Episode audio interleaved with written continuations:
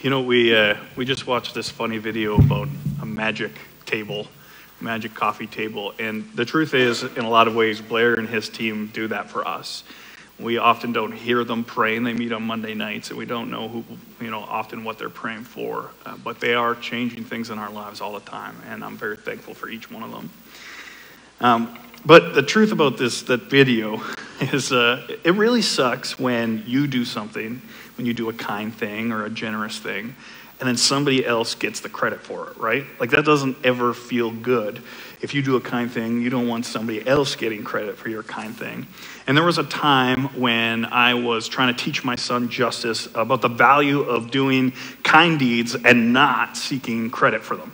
Uh, there's all these YouTubers out there right now who videotape themselves doing really nice things, uh, these random acts of kindness, and I'm t- that's such crap. It is not random acts of kindness, it is random acts trying to earn them internet points.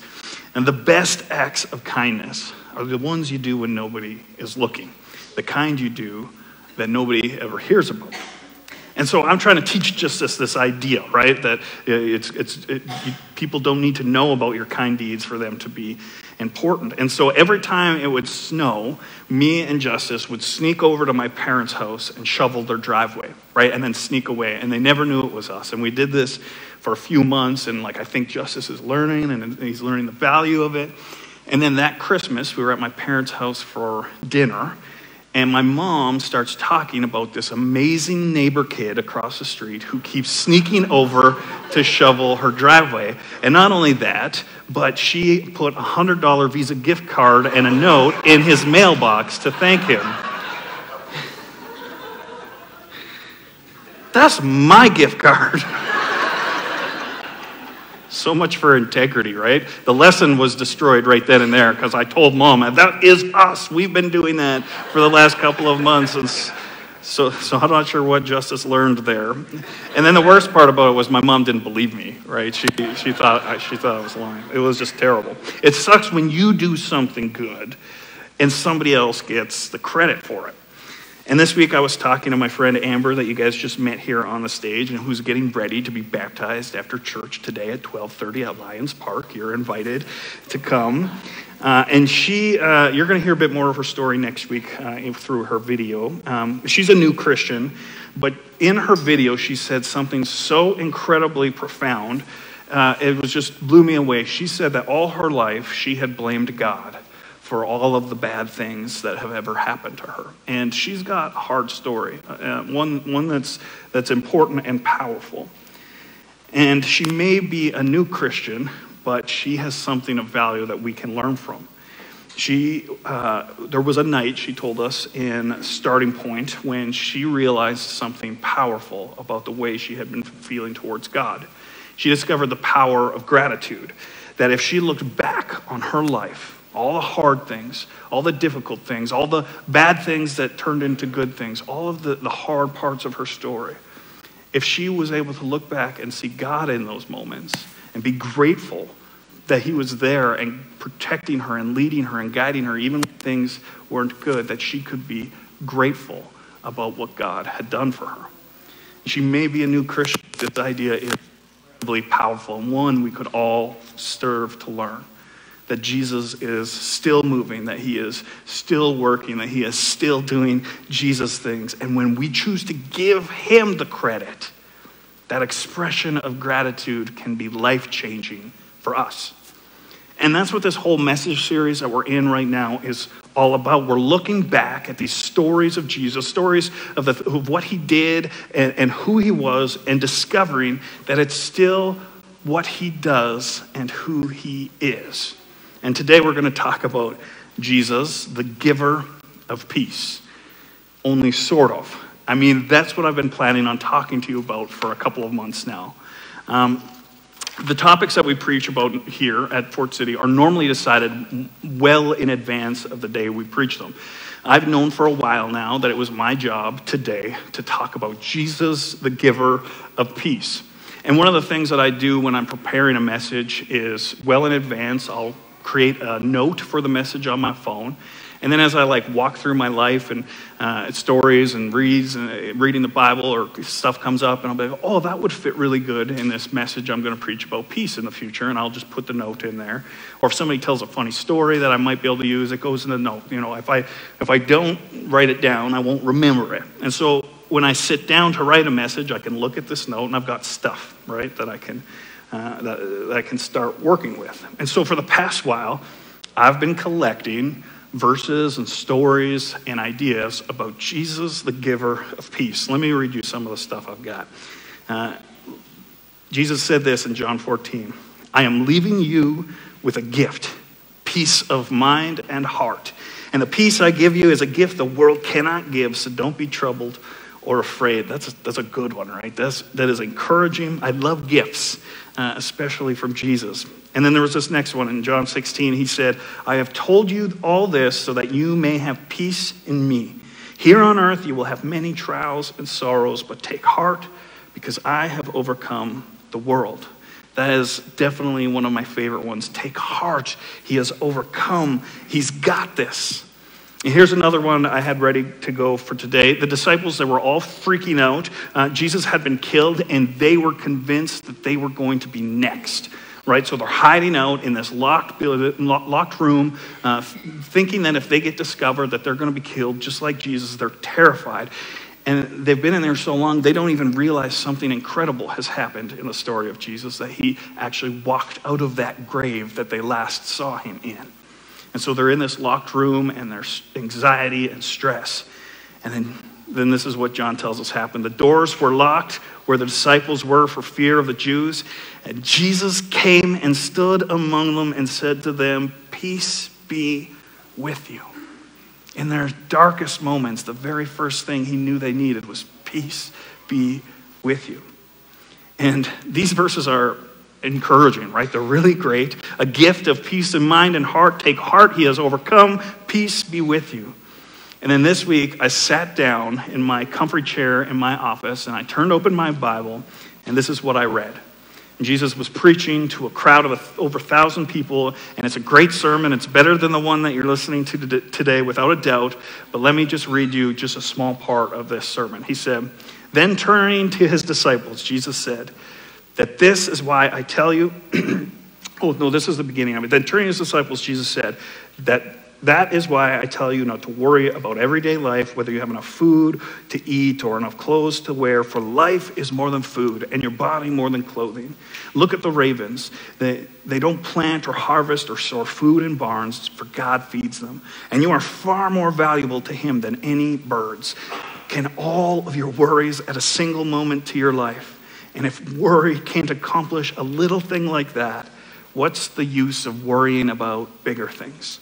I mean, this is good stuff, right? Like, we're collecting all this great stuff about peace. Uh, can you imagine the sort of peace that would come from trusting Jesus this much? All your stress, all your anxiety just melting away.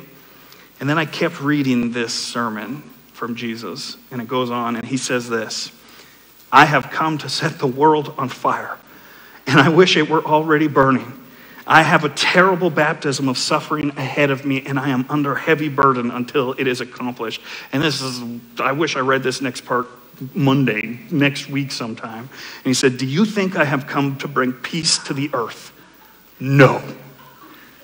I, I have come to divide people against each other. What? The what?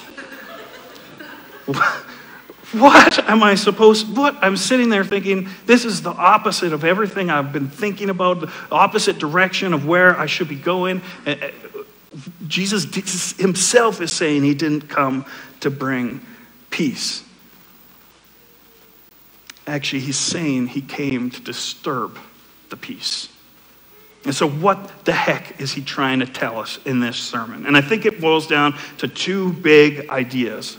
Uh, the difference between peacekeeping and peacemaking. When you are not at peace or your relationships are not at peace, that means they're, they're in unrest, right? They're agitated, they're in turmoil, and there's tension. It's uncomfortable. And a peacekeeper wants to help you by addressing the symptoms of that unrest. They want you to not feel bad anymore. They want you to stop fighting. They want you to calm down so people can just move on. They want to keep the peace, maintain the peace. It's like if you have kids who are fighting with each other. Kids are crazy, right? And you walk in the room and they're screaming and you're trying to figure out who bit who and who, who stole what from who, and it's just chaos, right? And the only way you can, you know, maintain any peace, you got to separate them, right? Put them in different rooms. And then suddenly it's quieter and you've kept the peace. But you haven't solved the reason why there was not peace to start. You've just kept the peace. And peacemaking is very different. Peacekeeping addresses the symptoms of unrest, but peacekeeping involves addressing the reason for the unrest in your relationships and in the problems that you have. It's about addressing the root cause of unrest and not just covering up with, with good feelings uh, or treating the symptoms. It's about treating the underlying condition. Peacemaking is a lot more uncomfortable than peacekeeping. In fact, to be a maker, you have to be a peace disturber. You must be willing to have difficult conversations. You must be vulnerable uh, enough and willing to address the thing behind the thing. And for many of us, we'd rather keep the peace than make the peace. Peacekeeping is a temporary solution, but peacemaking has long lasting results. It doesn't just treat the symptoms, it treats the underlying cause. And I sort of think that this is what Jesus is getting at here that you've got to disturb the peace to gain peace. He doesn't just want to address that you feel bad or un- at unrest or agitated or uncomfortable.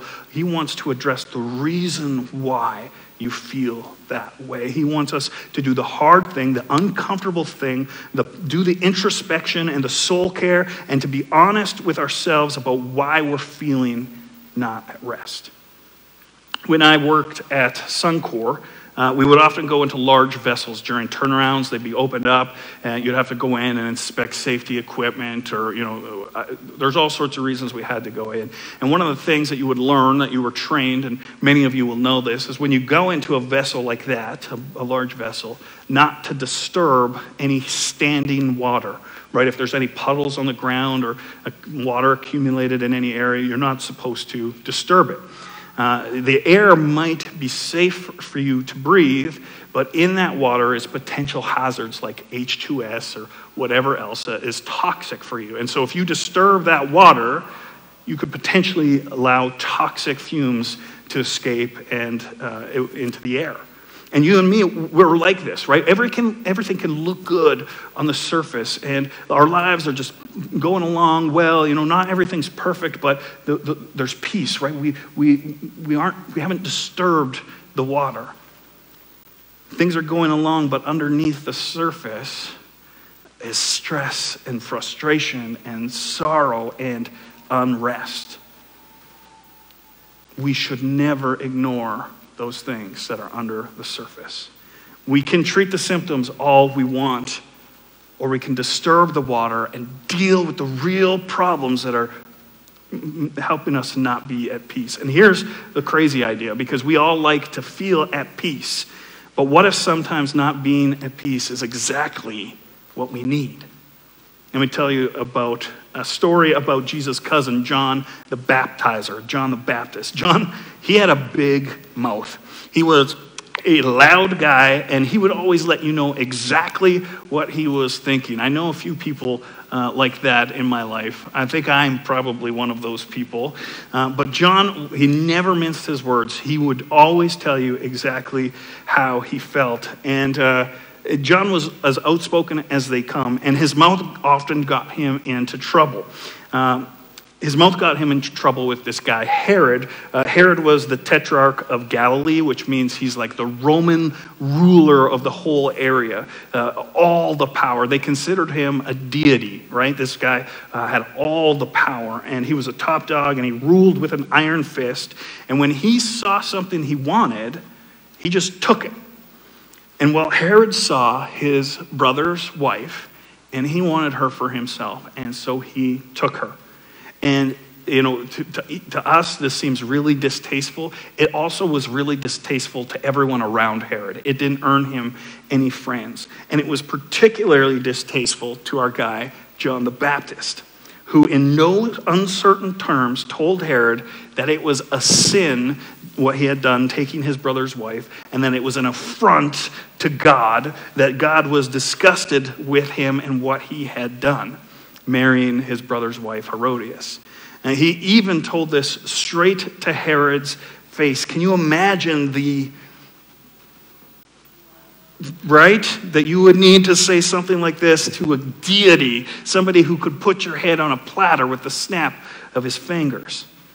In fact, that's exactly what Herod's wife Herodias wanted. She wanted uh, John dead. She wanted his head on a platter. She didn't like that he was going all around town talking smack about him, uh, her husband, and herself.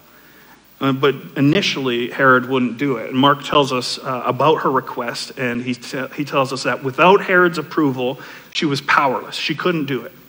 For Herod respected John, and knowing that he was a good and holy man, he protected him. Herod was greatly disturbed whenever he talked with John, but even so, he liked to listen to him. Herod was greatly disturbed whenever he talked to John. John challenged him. John called out his wrongdoing and his evil ways, and it disturbed Herod's soul. Herod knew John was onto something, but he never addressed why he felt disturbed. He never looked deep within himself to address what John was talking about. He wasn't willing to disturb his peace to gain peace. And sometimes that gnawing feeling that you have uh, inside of you, sometimes that uh, uh, unrest that just won't seem to go away, sometimes that might just be Jesus the peacemaker, disturbing your peace in hopes that you'll address an underlying problem. The unrest you feel sometimes might just be the Holy Spirit convicting you of something. He's ringing the alarm bells in your soul to let you know something is wrong, and if you don't do something about it, you're headed for a disaster. Nobody likes alarms or warnings. Uh, they're annoying and frustrating. Smoke alarms are obnoxious. The, when your check engine light comes on, that's really frustrating. The sound your phone makes when there's an amber alert in the middle of the night brings anxiety instantly. Warnings are uncomfortable and unwanted, but they help us to avoid disaster. And I think sometimes before Jesus gives us the peace that we so desperately want, he has to disturb the peace that we think we have. And that's never, uncom- that's never comfortable. The surgery required to get to the underlying condition, to not just address the symptoms, but get to the core of our problems, that surgery is never comfortable. And, and so sometimes there is temptation for us to look for easier alternatives. I've been watching a, a show called Ted Lasso. Uh, it's a really entertaining show, and I'll be honest, um, it's got lots of salty language in it. Uh, it isn't G rated, um, but every episode is better than the previous one. And I read an article this week uh, from a guy named Mike Frost who wrote about this show and about this guy, Ted. Uh, and Ted is this fictional character and he's a, a, soccer coach in the show, and he's warm, and he's kind, and he's disarming. He's quick to forgive people. Uh, he's friends with people that nobody else wants to be friends with. Uh, everyone around him it seems to slowly uh, become more and more like him. The people around him become more kind and more loving towards each other. And Mike Frost, he notes that this Ted guy is kind of a perfect archetype of Jesus. He loves everyone. He transforms the people around him and, and makes them better. Nobody has ever turned away. He is a great reflection of the characteristics of Jesus. But Mike knows something interesting in the show. In their Christmas episode, Ted uh, says it's Santa's birthday. Right? He, is not, it's not, he doesn't think it's Jesus' birthday. it's not the celebrating the time when Jesus was born, it's Santa's birthday. And, and, and Mike makes the point that whether they know it or not, people who watch this show love Ted so much because he is like Jesus. The world is looking for the peace and love that Jesus provides, but the world seems to be content looking for it in Jesusless alternatives like Ted. And we do that some. We do this often. We want the peace of Jesus, but we go looking for it in the wrong places. And we end up seeking these Jesusless alternatives that will never give us the peace that we're searching for. And there is no crystal that you can wear around your neck or hold in your hands that is going to bring you the peace of Jesus. There's no psychic or fortune teller who can take away your anxiety the same way that the Prince of Peace can.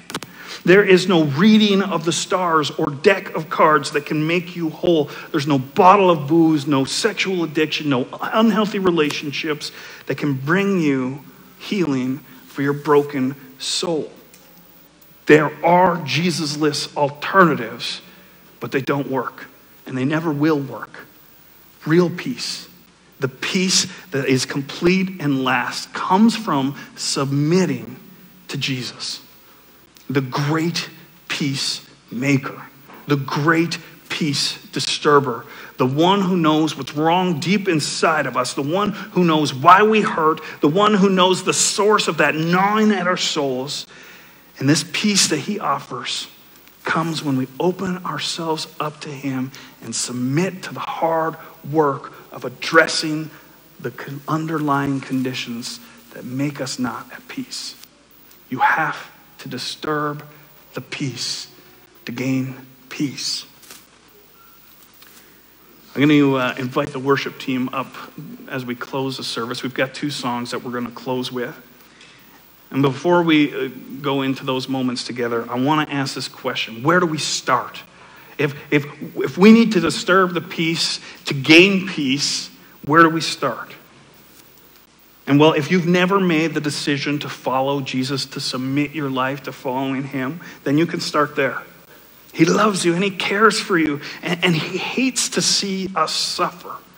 He wants, he wants us to live lives that are full and overflowing with all the good things of the fruits of the Spirit, to experience unconditional love, to know overwhelming peace. And today, if you've never chosen to follow Jesus, you can do that right now. And if you're already a Christian and you feel like there's something that's not right in your soul, right?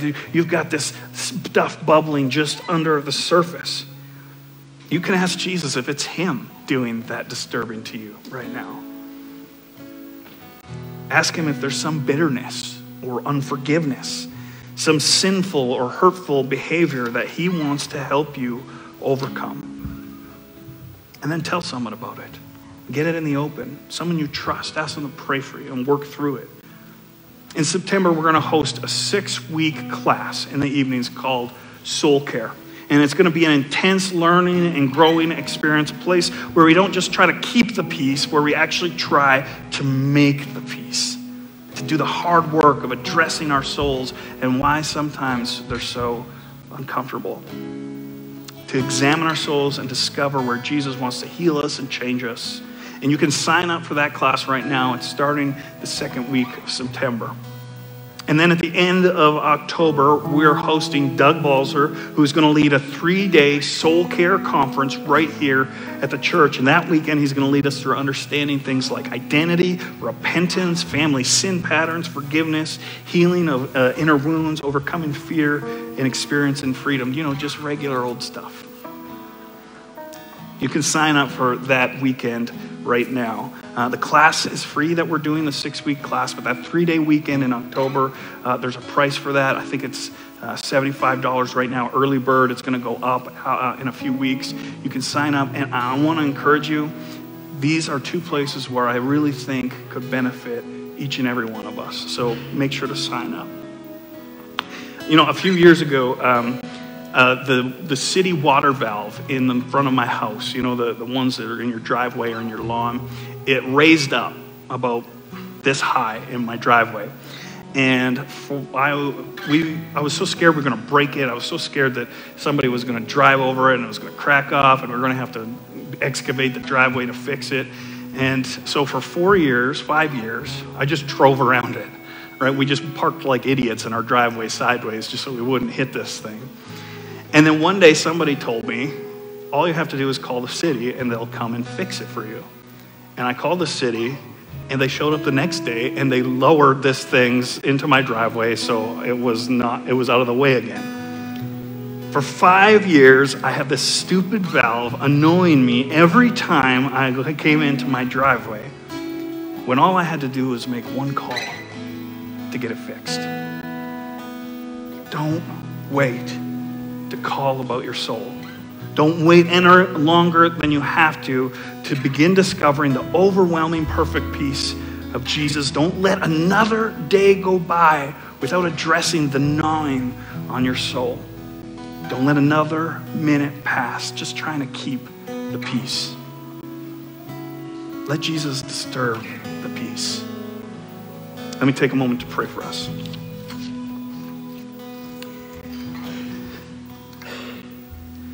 Jesus, I'm incredibly thankful for this church and for these people and the blessing that they are to me. And I love each and every one, even the ones I've never met before. And Jesus, I just ask today that for those of us in this moment, in these previous weeks, in these previous years, those of us who have this lack of peace inside of us, this gnawing at our souls, this agitation that keeps us up at night or makes us hate ourselves or makes us feel lost and broken, this thing that just exists inside of us, Jesus. I ask you to disturb our peace and to give us the courage and the strength to address the mess that lies just under the surface, to submit to the surgery that you want to perform on our souls and you would disturb our peace so that we can find peace. All those verses from the start of today's sermon about how you want to bring peace and you want those are all true and we know it. Help us do the hard work of addressing the things that lie just under the surface. Jesus, I pray a blessing over each one. I pray this in your holiest of names.